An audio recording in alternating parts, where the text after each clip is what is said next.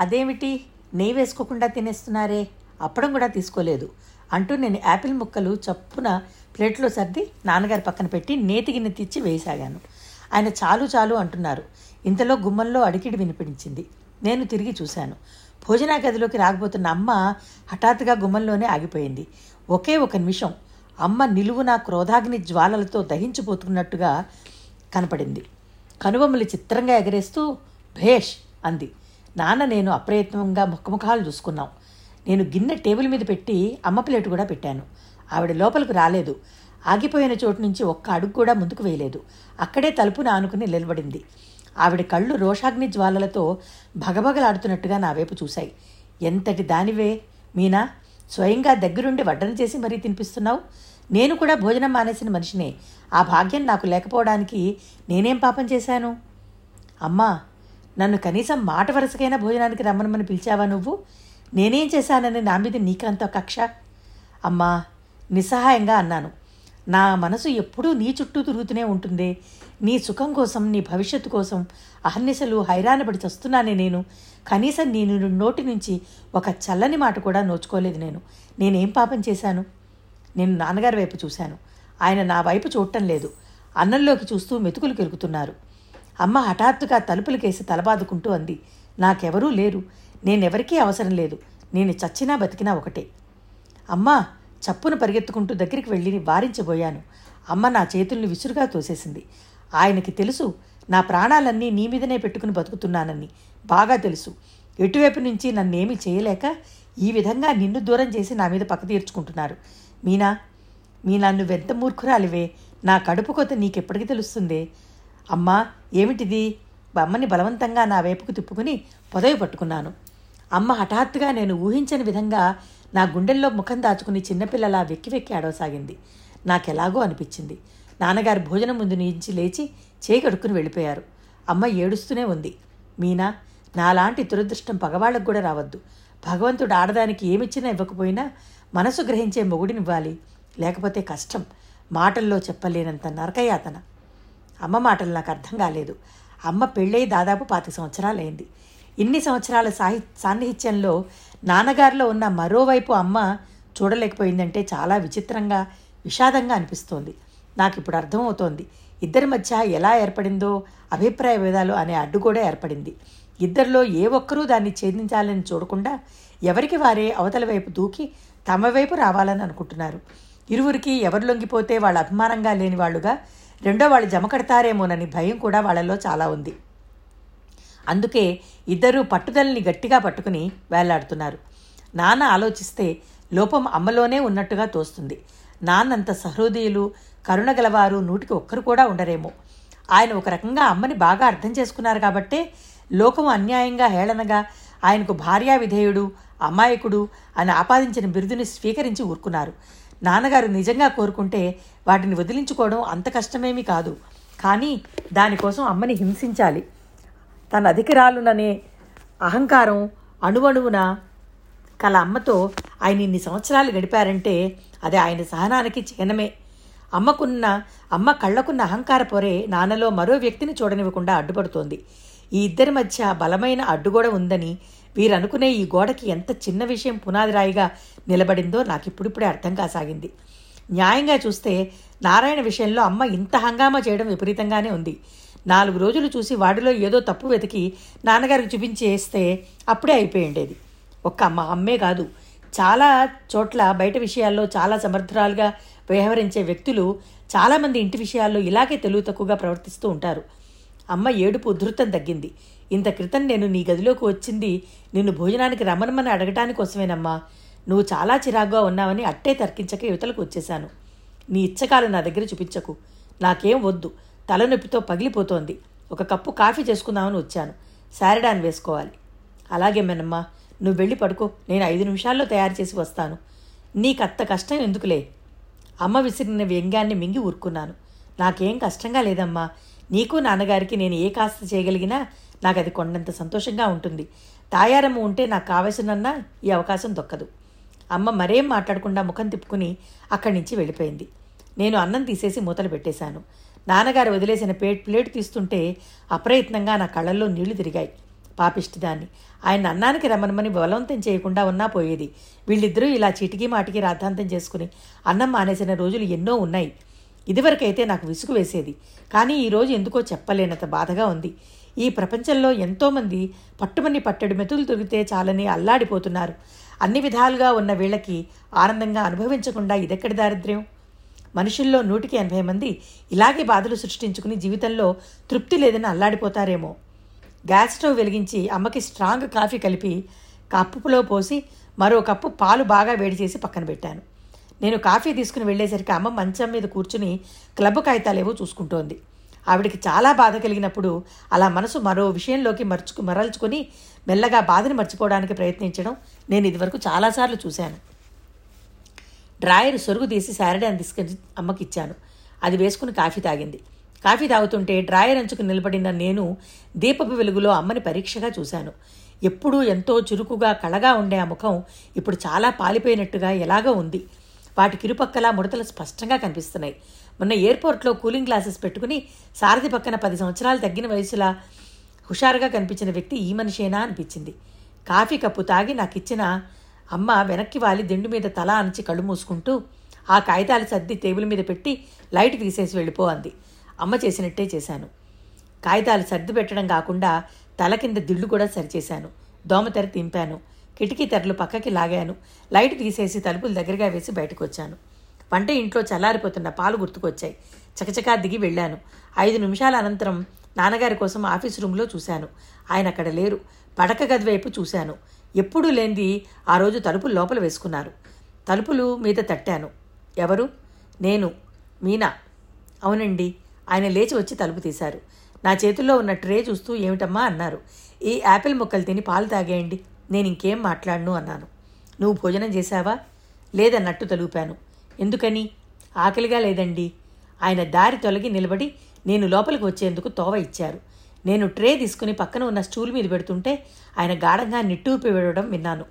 Apple ముక్కలు సగం పైగా తీసి నా చే నాకే ఇచ్చేశారు. నేను తినే వరకు ఊరుకోలేదు. పాలు గుక్కడు రెండు గుక్కలు ప్లేట్లో పోసుకుని మిగతావి నాకు ఇచ్చేసి తాగమని బలవంతం చేశారు. నేను ఇవి తాగుతుండగా హఠాత్తుగా అన్నారు అన్నారు ఆయన. మీనా నాకు ఒక కోరిక ఉంది అంగీకరించాలి నువ్వు. చెప్పండి. సాధ్యమైనంత త్వరగా నువ్వు పెళ్ళి చేసుకుని ఈ ఇంటి నుంచి వెళ్ళిపోవాలి. నేను చకితురాలైనట్టుగా తలెత్తి చూశాను. ఆయన కళ్ళల్లో వేదన విషాదం గూడు కట్టుకుని ఉన్నాయి. అవును మీనా నువ్వు వీలైనంత త్వరగా పెళ్ళి చేసుకోవాలి. కానీ కానీ అమ్మ నన్ను వేరే ఇంటికి పంపే ఉద్దేశంలో లేదే.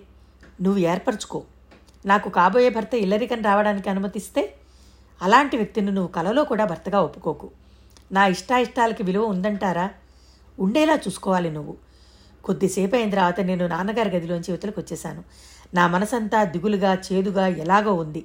నాన్నగారు నాకు ఇచ్చిన సలహా ఏమిటో ఆయన కోరుకున్నదేమిటో స్పష్టంగా తెలిసిపోతుంది నాకు.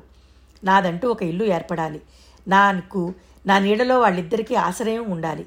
కానీ వాళ్ళ దగ్గర నేను ఉండకూడదు.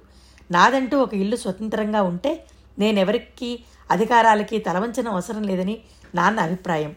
నేను స్వతంత్రంగా ఆనందంగా బతకాలని ఆయన మనస్ఫూర్తిగా వాంఛిస్తున్నారు. గదిలోకి వచ్చి మంచం మీద పడుకున్న నాకు చాలాసేపటి వరకు నిద్ర పట్టలేదు. కిటికీలోంచి కనిపిస్తున్న ఆకాశం నక్షత్రాలు మిడుకు మిడుకు అంటున్నాయి. నాకెందుకో చాలా అలసటగా అనిపించింది. ఈ ఇంట్లో దేనికి కొదవలేదు. అన్నీ ఉన్నాయి. ఒక్క మనశ్శాంతి తప్ప అనిపించసాగింది. సారథి ఉండడం వల్ల ఇంట్లో అనుకున్నంత గాలి దుమారం రేగలేదు. అమ్మ బలవంతంగా తన కోపాన్ని లోపల దిగమంగాల్సి వచ్చింది. ఎందుకంటే సారథి డైరెక్టర్ అయ్యే అవకాశం కలుగుతున్న ఆ కంపెనీ ఓపెన్ చేయడానికి దానికి కావలసిన పనులు చక్కబెట్టుకోవడం కోసం వారిని వీరిని కలిసే ప్రయత్నంలో అమ్మ తప్పనిసరిగా నాన్నగారితో మాట్లాడాల్సి వచ్చేది. నాన్నగారు కూడా అడిగిన దానికి సూటిగా క్లుప్తంగా నిరాసక్తిగా జవాబు ఇస్తూ ఉండేవారు. సారథి ఎదురుగా ఉన్నప్పుడు ఇద్దరు ఎంతో ఆప్యాయంగా ఒకరి మాట అంటే ఒకరికి ఎంతో గౌరవాభిమానాలు ఉన్నట్టుగా మాట్లాడుకునేవారు. కానీ ఎవరైనా కాస్త శ్రద్ధగా వారి ముఖాలను చూసినట్లయితే ఆ అభిమానం అనేది ప్రదర్శన అని మాటలు అడుగున ఆత్మీయత లోపించినట్టు ఇట్టే తెలిసిపోతుంది. సారథి ఎదురుగా ఉన్నప్పుడు ఎంతో అభిమానంగా ప్రవర్తించే ఇద్దరు అతను అటు వెళ్ళగానే ఎడమొహం పెడమొహంగా అయిపోయేవాళ్ళు. దాదాపు పది పన్నెండు రోజులున్నా సారథి ఏ ఒక్కనాడు కూడా అమ్మా నాన్నల మధ్య అభిప్రాయ భేదం లాంటిది ఉన్నట్టు గ్రహించేయలేదు ఒకసారి కూడా ఏమీనా మీ అమ్మా నాన్న మధ్య ఏమైంది అంటూ చిన్న మాట కూడా నన్ను అడగలేదు. అతను అలా అడిగి ఉంటే నాకు ఎంతో సంతోషంగా వేసేది. ఆ అడగపోవడం వల్ల నా మనసులో అతనంటే ఏర్పడిన భావం అతను కల్లో కూడా ఊహించలేడు. అమ్మ తరచుగా మాటిమాటికి భగవంతుడు సరిగ్గా చూస్తే ఒకటి రెండు నెలల్లో సారథి ఇక్కడికి వచ్చేస్తాడు. అప్పటిక ఏ ఇబ్బందులు ఉండవు అనడం మొదలుపెట్టింది. మహా అతను ఏదో పెన్నిధి దొరికినట్టు ఇంత క్రితం ఇన్ని సంవత్సరాలు అతను లేనప్పుడు మాకు సుఖంగా గడవనట్టు నా కొళ్ళు మండేది. ఈ మాట ఒకటికి రెండుసార్లు పైకి అనేయాలనిపించినా కూడా నిగ్రహించుకున్నాను. మా ఇంట్లో వాతావరణం మామూలుగా అయిపోయింది. అమ్మ వచ్చిన నాలుగు రోజులకే తాయారమ్మ వచ్చేసింది. ఒళ్ళు చేసి గుమ్మటంలా ఉన్న తాయారమ్మను చూడగానే నాకు ఆవిడ కూతురికి సుస్థి చేసిన విషయం నిజమేనా అన్న విషయం అనుమానం వచ్చింది. నాన్నగారు కూడా తనకు అలాంటి అనుమానమే కలుగుతోందని అన్నారు. మా అమ్మ ఎప్పుడూ ప్రయాణం పడనివ్వదని ఆవిడ ఊరు పెడుతుందని తెలిసి అలా టెలిగ్రామ్ తెప్పించుకుని నాలుగు రోజులు కూతురి దగ్గర హాయిగా సుఖంగా గడిపి వచ్చినట్టుంది. బహుశా అందుకే ఈ రోజు నన్ను ఆ రోజు నన్ను ఇంత ముండిగా రానివ్వలేదేమో. నా నిమ్మలూరు ప్రయాణం గుర్తుకొస్తే నేను నమ్మలేనట్టుగా ఆశ్చర్యంగా అనిపిస్తోంది. ఆ వెళ్ళి వచ్చింది నేనేనా? ఇంత కలిమిలో పుట్టి ఇంత అపురూపంగా పెరిగిన నేను బీదరకం నిండిన ఆ ఇంట్లో అంత ఆనందంగా హాయిగా ఎలా గడిపి వచ్చాను? అదంతా గుర్తు చేసుకుంటేనే ఎదాగో ఉంది. ఈ మనుషులు ఎంత వెర్రివాళ్ళు? సంపదకి సుఖాలకి లంక పెడతారు. ఈ రెండిటికి అసలు సంబంధం లేదని నా నిమ్మలూరు ప్రయాణం నాకు కొన్ని పాఠం నేర్పింది. మన నా ప్రయాణానికి చిహ్నంగా బీరువాలో జరీ అంచు తెల్లచీర నాన్నగారి లా బుక్స్ వెనుక ఒక ఫోటోరీలు మిగిలాయి. ఈ రెండూ లేకపోయినట్లయితే నా ఆ అనుభవం అంతా నేను కళ అని భ్రమపడే ప్రమాదం ఏర్పడి ఉండేది. అందుకే కాబోలు కృష్ణ ఇక్కడి నుంచి నువ్వేవి జ్ఞాపకాలు తీసుకువెళ్ళడానికి వీల్లేదని పదే పదే హెచ్చరిస్తూ వచ్చాడు. బహుశా నేను ఎలా భావిస్తానని అతను అప్పుడే గ్రహించాడేమో. నాకు కృష్ణ కానీ రాజేశ్వరు కానీ గుర్తు వస్తే ఎలాగో అనిపిస్తోంది. జీవితం పట్ల చొరవ బాధలు పట్టడంలో వాళ్ళు చూపించే ధైర్యం సమస్యలు పరిష్కరించడంలో చూపుతున్న చాకచక్యం సమర్థత ఇవన్నీ చూస్తే వాళ్ళు అంతకంటే మంచి జీవితాలకి అర్హులని అనిపించసాగింది. నేను నిమ్మలూరు నుంచి వచ్చిన తర్వాత వాళ్ళకు ఒక ఉత్తరం కూడా రాయలేదు. ఈ బాధ నా అంతర్యంలో నేను ఒంటరిగా ఉన్నప్పుడల్లా కలుక్కుమని గుర్చుకుంటూనే ఉంది. నేను ఉత్తరం రాస్తే రాజేశ్వరి తప్పకుండా జవాబు రాస్తుంది. నాకెలా నాకేదైనా ఉత్తరం లాంటిది వస్తే అమ్మ కంటపడకుండా ఉండడం అనేది అసంభవం. దాని తర్వాత ఫలితం అనేది నేను తేలిగ్గానే ఊహించుకోగలను. అసలే నారాయణ విషయంలో కారాలు మిరియాలు నూరుతున్న అమ్మ ఇది చాకుగా తీసుకుని నాన్నగారిని ఎన్ని మాటలైనా అనేయగలదు ఆ భయమే నన్ను ఒకసారి రెండుసార్లు ఉత్తరం రాయబోతుంటే బెదరగొట్టి ఆ ప్రయత్నం నుంచి విరమించేలా చేసింది. రాజేశ్వరికి ఉత్తరం రాయలేను రాయకుండా ఉండలేను. నా పరిస్థితి త్రిశంకు స్వర్గంలా ఉంది. అదీకాక నేను అక్కడ తెలుసుకోవాలని తహతహలాడుతున్న విషయాలు కొన్ని ఉన్నాయి. రాజేశ్వరి పెళ్ళి సంగతి ఏమైందో నేను అక్కడ అంత చనువుగా కబుర్లు చెప్పి ఇక్కడికి వచ్చిన తర్వాత ఒక కార్డు ముక్కగా కూడా రాయనందుకు కృష్ణ ఏమనుకుంటున్నాడో? కృష్ణ ఏమనుకున్నా పర్వాలేదు. ఎలా అనుకున్నా నేను లక్ష్య పెట్టను. కానీ రాజు రాజు గుర్తు గుర్తు వచ్చినప్పుడల్లా నాకు దొంగతనం చేసినంత సిగ్గుగా ఉంది. తప్పకుండా ఉత్తరాలు రాస్తానని మర్చిపోనని ఎన్నెన్నో చెప్పి వచ్చాను. ఒక్క మాట నిలబెట్టుకోలేకపోయాను. వాళ్ళ నిష్కల్మషమైన అభిమానానికి చిహ్నంగా మిగిలిన జరి జరీ అంచు తెల్లచీర నన్ను చూసి వెక్కిరిస్తున్నట్టుగా ఉంది. నా ఈ బాధంతా నాన్నగారితో చెబితే నేను కృష్ణకి నువ్వు క్షేమంగా చేరినట్టు ఉత్తరం రాశాను. సారథి వచ్చాడని నువ్వు తీరిక లేకుండా ఉన్నావని రాజుతో చెప్పమని కూడా రాశాను. నువ్వు రాయలేదని వాళ్ళేం అనుకోరులే అన్నారు. నా ముఖం ఎరుపు రంగుకి తిరిగింది. నేను సారథితో బిజీగా ఉండి రాయలేకపోయానా? ఇది నిజమేనా? నేను గదిలోంచి వెళ్ళబోతూ అడి ఆగి అడిగాను. నాన్నగారు మీరు కృష్ణకి అత్తయ్యకి నన్ను బాగా చూసినందుకు థ్యాంక్స్ చెప్తూ రాశారా? ఆయన నవ్వారు. అలాంటివి వాళ్ళకి తెలియవు. వాళ్ళ మామయ్య కూతురువిగా నిన్ను బాగా చూడడం వాళ్ళ ధర్మం అనుకుంటారు. కానీ కృష్ణ వేరు నాన్నగారు. అవును వేరు చాలా వేరు. ఆలోచనగా అన్నారు ఆయన. ఎందుకో ఆయన ముఖం విషాదంగా మారింది. తాయారమ్మ కాఫీ తీసుకుని లోపలికి రావడంతో మా సంభాషణ ఆగిపోయింది. ఆ రోజు అమ్మ నాన్న సారథి ముగ్గురు పని మీద ఎవరినో కలుసుకోవడానికి వెళ్ళారు. వాళ్ళు ఇక్కడ పెట్టబోయే కంపెనీ గురించి ఆయనతో చాలాసేపు ఏదో చర్చించాలట. నాన్నగారు నన్ను వద్దులే అన్నారు. ఏ కళనుందో అమ్మ కూడా నన్ను బలవంతం చేయలేదు. సారథి సరే సరి. నేను వచ్చినా రాకపోయినా అతనికి ఒకటేనని నాకు ఎప్పుడో తెలిసిపోయింది. సూర్యుడిలా ఉన్న అమ్మ ముందు నా వ్యక్తిత్వం దివిటిలా తెలతెలిపోవడం బాగా అలవాటైపోయిన నాకు ప్రత్యేకత లేదనే బాధ కలగడం ఎప్పుడూ లేదు. అమ్మ వాళ్ళతో నేను వెళ్ళనవసరం లేదనే ఊహ నాకు ప్రాణం పోసినట్టు అయింది నా మనసు స్వేచ్ఛగా ఊపిరి పీల్చింది. కానీ చల్లటి సాయంత్రం ఒంటరిగా కూర్చోవడం కూడా విసుగ్గా అనిపించింది. అమ్మ వాళ్ళు అటు వెళ్ళగానే నేను చెప్పులేసుకుని వంటింట్లోకి తొంగి చూసి తాయారమ్మ గారు నేను ఇప్పుడే అలా వాకింగ్కి వెళ్ళి వస్తాను అన్నాను. ఒక్కరూనా ఆశ్చర్యంగా అడిగింది. ఎక్కువ దూరం వెళ్ళలేండి నేను ఆవిడ సమాధానం కోసం ఆకుండా బయటికి వచ్చేశాను. గేటు బయటకు వచ్చి నేను ఒక క్షణం దటపరాయించి వెనక్కి తిరిగి ఇంట్లోకి వచ్చి నాన్నగారి గదిలో పుస్తకాల వెనక గుప్తంగా దాచిన రీలు తీసుకుని మళ్ళీ బయటకు వచ్చాను. మా వీధి వెనక వైపునున్న మెయిన్ రోడ్డులో కుడివైపు చివరిగా వెడితే అక్కడ ఒక ఫోటో స్టూడియో ఉంది. అక్కడికి వెళ్ళి అది కడగమని ఇవ్వడానికి నిశ్చయించుకున్నాను. ఆ సాయంత్రం వేళ వీధిలో అలా ఒంటరిగా కాలినడకను పెడుతూ ఉంటే నాకు ఎంతో సంతోషంగా హాయిగా అనిపించసాగింది. నా శరీరంలో నూతన రక్తం ప్రవహిస్తున్నంత ఉత్సాహంగా అనిపించింది. నా మనసు రెక్కల గుర్రంలా గాలిలో తేలిపోసాగింది. మళ్ళీ అదే భావం మళ్ళీ మళ్ళీ అదే ప్రశ్న. నేను ఎంత ప్రయత్నించినా అమ్మ సమక్షంలో ఎందుకులా ఉండలేకపోతున్నాను? దీనికి కారణం ఏమిటి? నేను పరచ్ఛాసగా ఇలా ఆలోచిస్తూ ఫోటో స్టూడియో దగ్గరికి వచ్చాను. రీలు వాళ్ళకి ఇచ్చేసి ఎన్ని కాపీలు కావాలో చెప్పి అడ్వాన్స్ చెల్లించి ఫోటో స్టూడియోలోంచి యువతలకి వచ్చి మళ్ళీ ఇంటివైపు నడక సాగించాను. వచ్చేటప్పుడు ఏదో ఆలోచనలో పడి గబగబా నడిచి వచ్చేశాను. తిరిగి వెళ్ళేటప్పుడు నిదానంగా మనుషులను చూసుకుంటూ సాధ్యమైనంత ఆలస్యంగా ఇంటికి వెళ్ళాలని నిశ్చయించుకుని తీరికగా నడవసాగాను. నా ఎదురుగా వస్తున్న మనుషుల్లో సన్నగా పలచగా ఉండి పొట్టిగా మాసిన గొడుగుని చంకలో పెట్టుకుని వస్తున్న ఒక వయసు మళ్ళిన ముసలాయన నన్ను చూడగానే నవ్వాడు. నేను ఆయన్ని చూడగానే అప్రయత్నంగా ఆగిపోయాను. ఆయన పరిచయస్తుడిగా దగ్గరగా వచ్చి ఆగాడు. నేను ప్రశ్నార్థకంగా చూస్తూ రాణి నవ్వు తెచ్చిపెట్టుకుని నవ్వాను. ఆయన్ని చూశాను కానీ ఎక్కడా? నాకు వెంటనే గుర్తుకు రాలేదు. నన్ను గుర్తుపట్టలేదా? నేను మొన్న బిజవాడ రైలు ప్రయాణంలో. ఆ అవును మామి భర్త. మొదలియారు గారు నాకు వెంటనే గుర్తుకు వచ్చింది.